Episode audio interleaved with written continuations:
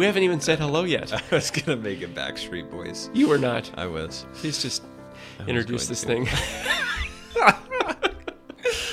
Uh, yes, this is the voice of the valley. I'm Jeremy Pinch, and Rick Whitmer is across the table again today, uh, and we're back. We're we're back. Uh, yeah, Rick. Good it's self control there. That's how what you were doing. Well, we got some feedback last week about the Such good feedback. Stop. Let me. s- You have to stop. Okay, we're done. We're done. We're not going to bring it back up again. Rick, it's good to see you. Good to see you too. Yeah, yeah. How's uh how's your week? Your days off since preaching? Um, it's pretty dusty around my house. Yeah. All that wind yesterday, and we've got this massive construction project. Hundred houses going in in the empty field right behind my house. It's not empty anymore, and it's uh, testing my sanctification. And uh, but God is good. Good. So even in the dust and the storm, Yeah. He's good. Good. Good. Yeah. Yeah. Visited a small group last night, and um, no complaints. Good. God is good. Yeah. Well, How are you? Yeah. Well. Well. Doing well. Better. Better than last week. I feel more alive today. That's hard So- to. That's hard to believe. Yeah. I mean, you look good, Yeah. but Thanks. Uh, but you didn't. You slept less last night than you did Yeah. l- last Monday before we recorded. I don't know what happened, but I'm alive. You Yeah. started drinking coffee again. Yeah. Yeah. I feel better.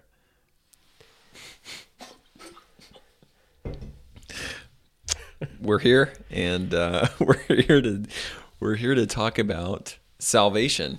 Uh, I love this topic. It's a good transition. It's a good yes. We need it. We We- need to talk about salvation. We are saved by grace. Amen. Amen. But yeah, we are we're over the next few weeks we're gonna we're jumping back into our uh, statement of faith, and we're gonna be working through salvation and the order of salvation. Do you mean the Ordo Salutis? I well, I don't know What does that mean? what is that language. It's Latin. It is um, It means order of salvation. the order. we are going to be talking about the order of us- the salvation, um, but we're we're going to be looking at election. So in our What do you, real quick, what do you mean by the order of salvation? Because I'm- I was saved once, well, I'm I'm hoping that you will explain that to us today. but I asked you first. Well, I'm, I want you to answer it. That's why you're here. I ask the questions, you answer. I said it was the order of salvation. Yes. And what does that mean? you are so annoyingly dogmatic in your hosting. when we talk about the order of salvation, Jeremy, which I feel like you know this, um, we're talking about what elements are involved in the saving work of God through Christ uh, that happen in every believer's life. Um, even though some of them happen simultaneously, you know, at least one of them happens before time began. And there is a logical order to how we experience the saving work of God um, and what happens, you know, and what, what needs to, what happens first that would lead to this other thing that leads to this other thing. And then, you know, and so when we talk about the order of salvation, we're following the logical flow of elements that are biblically part of every believer's experience of grace. Um, not necessarily saying that there's a one, two, three, though some of these things happen before the others. So how's that? Is that okay? That's a great answer. How would you how would you put it? Uh, exactly the way you just said it. so, Thou shalt not lie. yeah. no, you. Yeah, ex- Jeremy is demonstrating the need for salvation right now. yeah.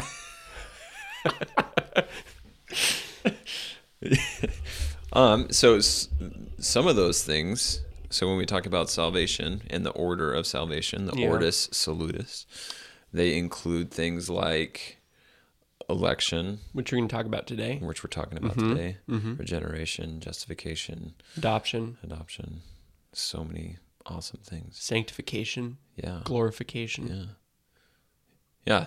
So let's get into uh, election. Now, our statement of faith starts out with regeneration, but we're gonna we're gonna go to election first this week, and then we'll we'll come back to regeneration next week. Yeah, good call. Um, so election's not very well looked upon uh, in the evangelical, wider evangelical circles, which is ironic which is ironic. because of how the evangelical church started yeah, with the Protestant Reformation. yeah, right. You know, evangelical means, you know, we're of the gospel. Yeah, We're committed to the gospel. yeah, And when we understand the gospel in Scripture, God's electing grace is very central to that. yeah, So when you when you have, that's why historically it doesn't make much sense that the evangelical church, by and large, would be kind of anti-election, yeah.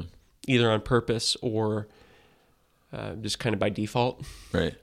It, because, well, we'll get into the history a little bit later, perhaps. But Sure. yeah, Sure. So it's a good thing to talk about. So why? I guess why do why do people uh, have such a difficult time with with election? Well, there's a number of reasons, um, some of which are culturally, as Americans, we really like the idea of our own personal autonomy and freedom to the point where if you suggest that our salvation has nothing to do with us and that God is the one who chooses Mm-hmm. first, not us, um, that really strikes at some of our most deeply held American ideals. Mm-hmm.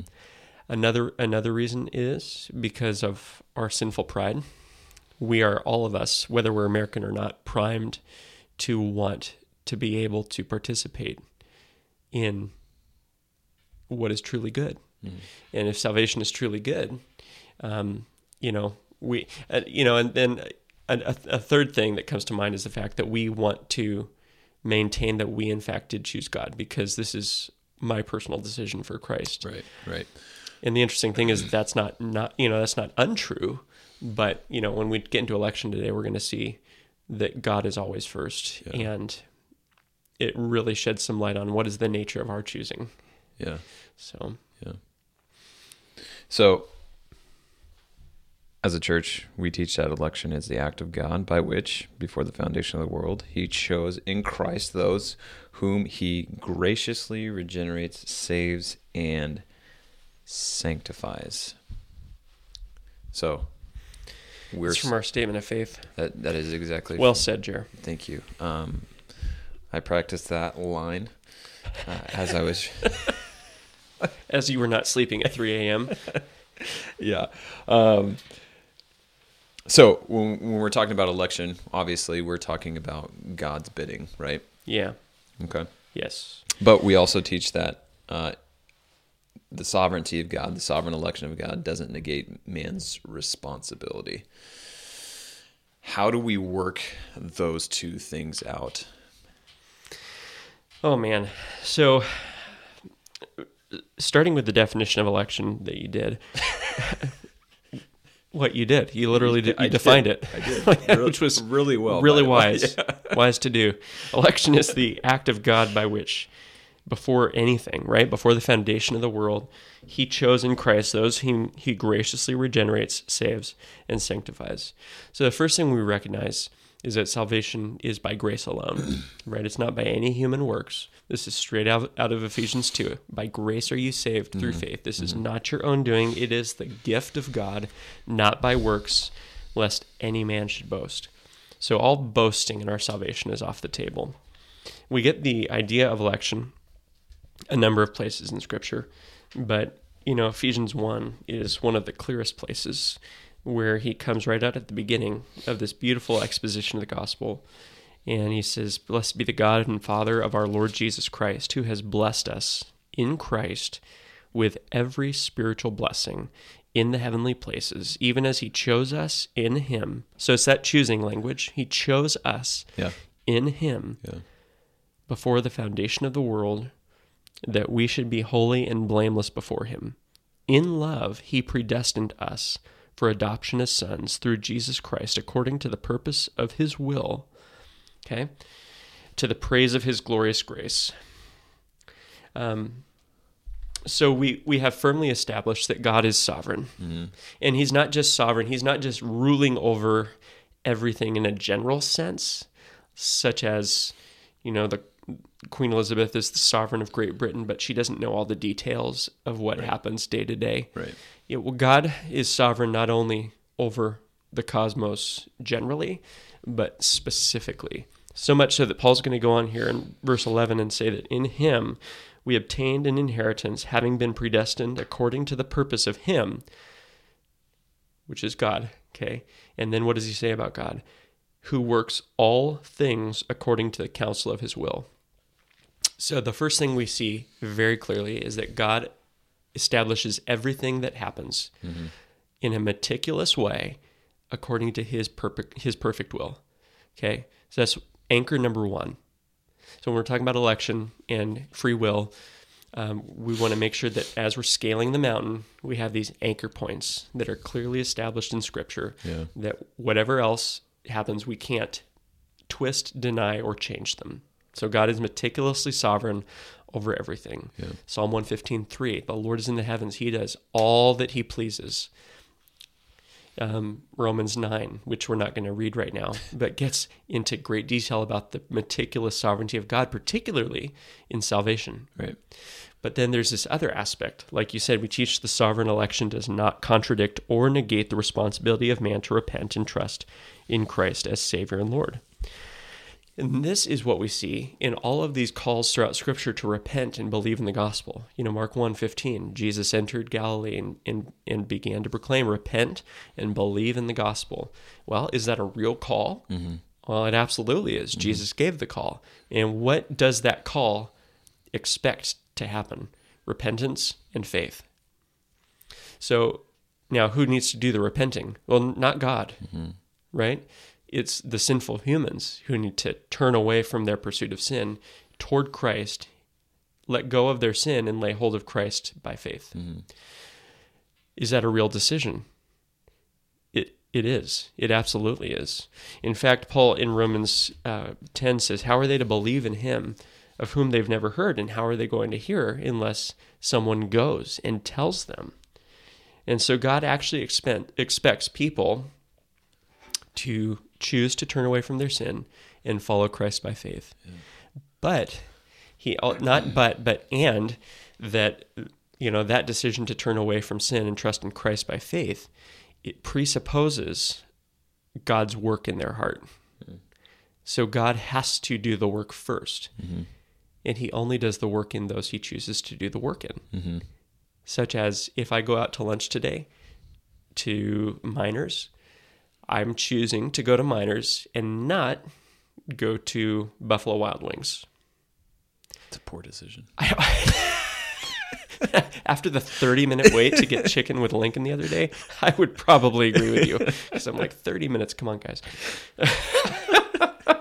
but really, I mean, really, to choose to go one place and not another is a choice, Yeah. right? Yeah. And we know that God doesn't choose to save everybody Yeah. because there are people in hell, as difficult Mm-hmm. as that is to comprehend. So God chooses, and the people who respond also choose. Mm-hmm. But God has to choose first and work in their heart, which we're going to talk about next week in regeneration. Right. Why? Why does God have to do the first work in the pers- in the people that he chooses to do that work in? Because of what Paul says in Ephesians chapter 2 in verse 1. You were dead in your trespasses and mm-hmm. sins mm-hmm. in which you once walked. Mm-hmm. The natural condition of everybody, like the psalmist says, no one is righteous, not even one. No one does good. No one seeks after God. That's universal language. And so, how do you, out of a mass of humanity, 100% of which are running from God with hostility toward Him, how do any of them repent and believe in the gospel if they don't have the spiritual capability to do it because they're dead in their sins? Well, there has to be God's work in, in the hearts of those who believe. And that's what election's about. Mm-hmm. He chooses who to do that work in. He does it for the praise of his glorious grace in a way that does not negate their responsibility for their sins. It doesn't negate their real decision. And both of these things are held together. In, for some people, there's a tension there. And actually, I'd say we're probably seeing things clearly if we see a tension there Right. between the sovereignty of God and the responsibility of people. Right. but yet a tension does not mean a contradiction. Yeah.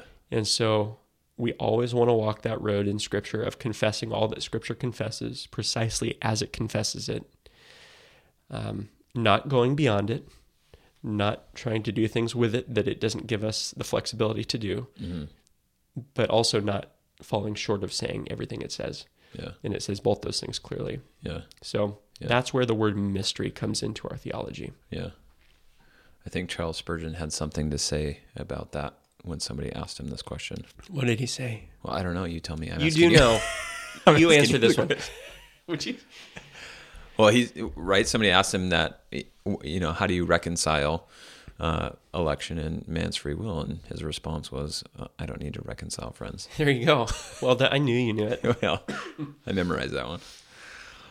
Yeah, I've said Yeah. it enough. It's a good. Yeah. It's a good, good story. Yeah. Yeah.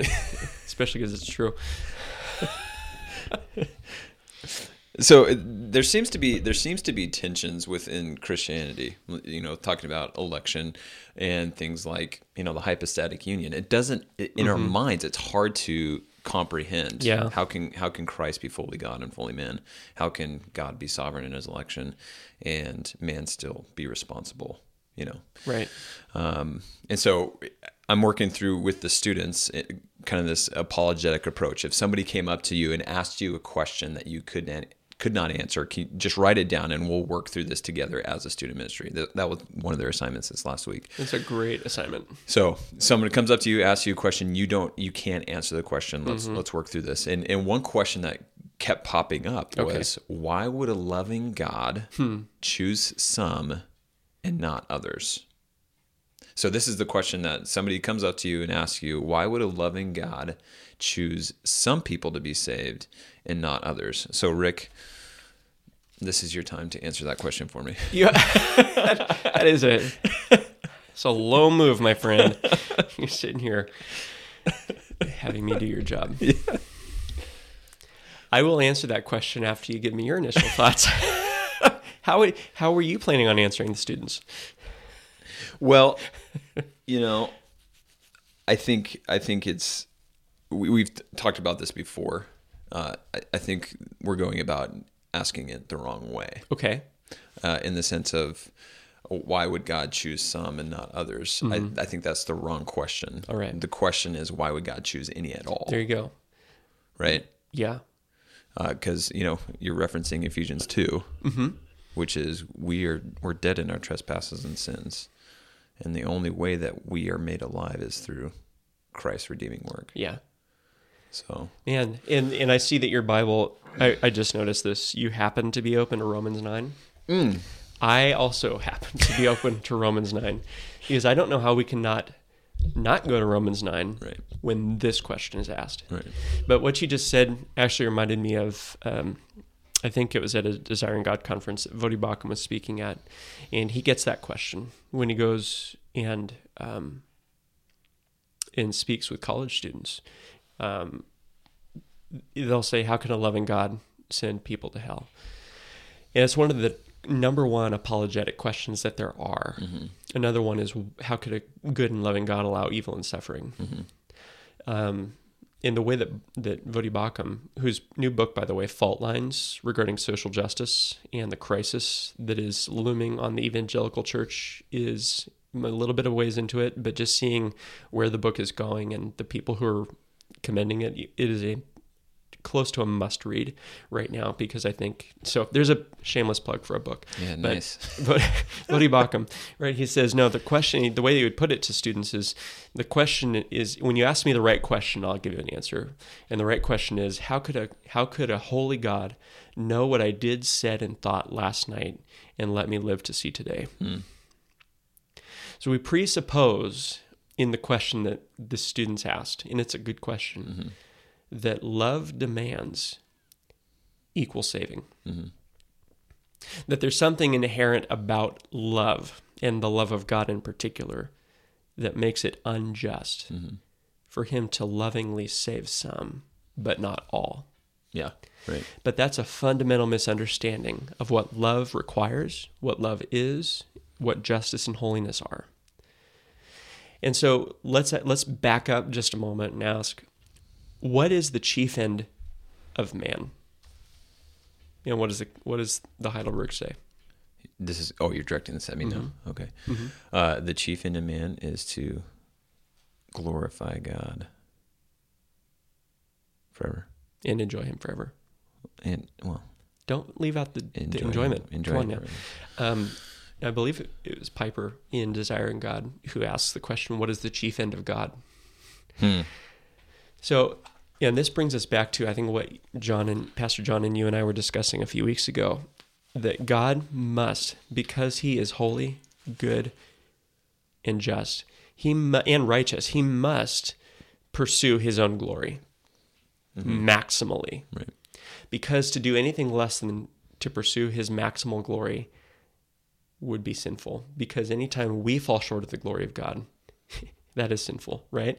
So that's the premise. God is seeking his own glory in all that he does. Mm-hmm. It's because he's God, it's always good, it's always just, it's always righteous, and it's beyond our conception. Mm-hmm.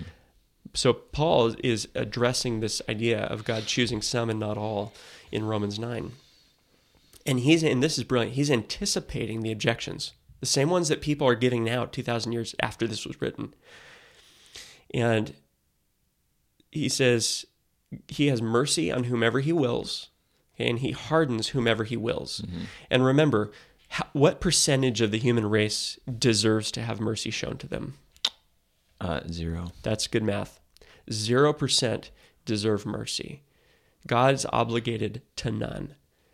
100% human race capacity in hell because of rebellion against God is justice. Mm-hmm. Okay? So this isn't a justice issue, it's a mercy issue. Well, do we know why God doesn't have mercy on all? Well, he says in verse 20 or verse 19 he here's the objection you will say to me then why does he still find fault you know so why does he hold us responsible as sinners for who can resist his will so in other words if god is ch- has chosen who will he will have mercy on and who he won't then how could he hold anybody responsible because they couldn't resist his will and if mm-hmm. i'm not going to be saved how could i be held responsible for the sins that i'm going to be condemned for he says who are you, a man, to answer back to God? well, what is molded? Say to its molder, Why have you made me like this? Well, that's a really good question because he's basically saying, God is God. We are not. He doesn't owe us an explanation for his holy ways. Mm-hmm.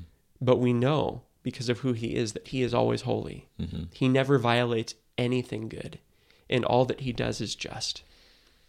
But then he says in verse 22, well, what if, okay, what if God, desiring to show his wrath and to make known his power, has endured with much patience vessels of wrath prepared for destruction, in order to make known the riches of his glory for vessels of mercy, which, is, which he has prepared beforehand for glory, even us whom he has called, not from the Jews only, but also from the Gentiles? We see two things at play here. We see the wrath of God and the mercy of God. Both of them are what are called perfections, or most a lot of theologians would call them attributes. Um, but when it comes to who God is, His attributes, His perfections, are both wrath and mercy attributes. Yes. Okay. Now, is there such a thing as one attribute of God being better than another? No. Okay, so we have a perfect God in all of who he is God of wrath toward evil and mercy and love and righteousness and holiness and justice and all these things, okay? And the fact that he punishes sin displays his wrath, mm-hmm. which is to display who he is. Right. Okay. We don't know why he saves some and not others, except we know that God's glory is magnified more hmm. because of his choice. That is not easy, which is perhaps the chiefest reason, if that's a word. It's the, the number one reason, I think, personally, that people chafe against the doctrine of election mm-hmm. because they don't understand that aspect of the magnification of God's glory. Mm-hmm.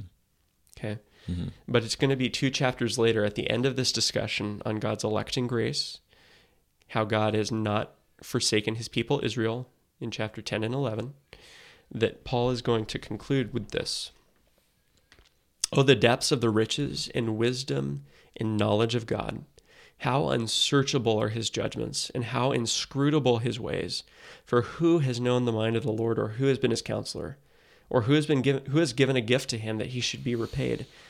For from him and through him and to him are all things, to him be glory forever. Amen. God gets the glory Yeah. In saving anybody. Mm. He gets the glory in the condemnation of here's here's an operative word, unrepentant sinners. Mm. And so basically I'm going to boil it down to this. Nobody ever goes to hell who wishes they could repent and believe in the gospel. Hmm. Every single person who goes to hell goes gnashing their teeth at God in high handed rebellion and choosing to reject Him. Hmm. How God's sovereignty interplays with that doesn't do anything to diminish the reality of their willful, hostile rebellion mm-hmm. against His holiness. Mm-hmm. And they are for eternity. It's a place of weeping and gnashing in teeth. And I heard R.C. Sproul once. I was I heard him at a Ligonier conference live talk about weeping as you know, a signification of suffering and agony, and gnashing of teeth as being something of fury. Hmm. They're furious against God. They hate Him. And that's where I would be and you would be, except for the grace of God. Yeah. Yeah, I think we were at that that Ligonier conference together, Oh, and right. and the way he started it was like if if I woke up, if I died today and woke up in hell, you know, God would be perfectly just in doing so. And he I- was talking as R.C. Sproul. yeah, and we're sitting there going, "You're RC Sproul." like, yeah, yeah. Well, Rick, uh, this has been encouraging and a great reminder of God's uh, glory and wisdom and power and might and grace and mercy. Uh, and church, we hope that you've been blessed by this doctrine uh, that we teach often and regularly here at the church. I'm, Can I? I'm so sorry. Can I ask you a question real quick? It's just so important. okay. So I, I hear this a lot. Why is this such a big deal?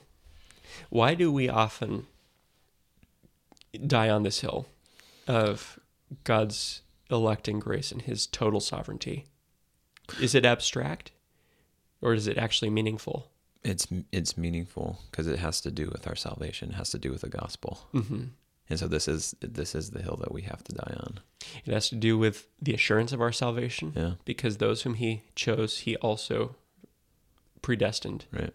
to make Yeah. holy, Yeah. and He will not let them go. Yeah. It has to do with our evangelism. It has to do with how we pray for people. It has to do with the joy that we have in a God who loved us when we hated Him. Mm-hmm. It has to do with our comfort. It's it's all it, and it has to do with the character of God. Right. That's why it matters. Right. So, Yeah. anyways, that was it. Thanks. No. Yeah. Thanks. really- For, we just had to go there. thanks for Mhm. asking that question. Mhm. Yeah, you're I welcome. Appreciate it. well, church, we look forward to being with you next week as we continue the order of salvation by talking about regeneration. We love you. Have a great day.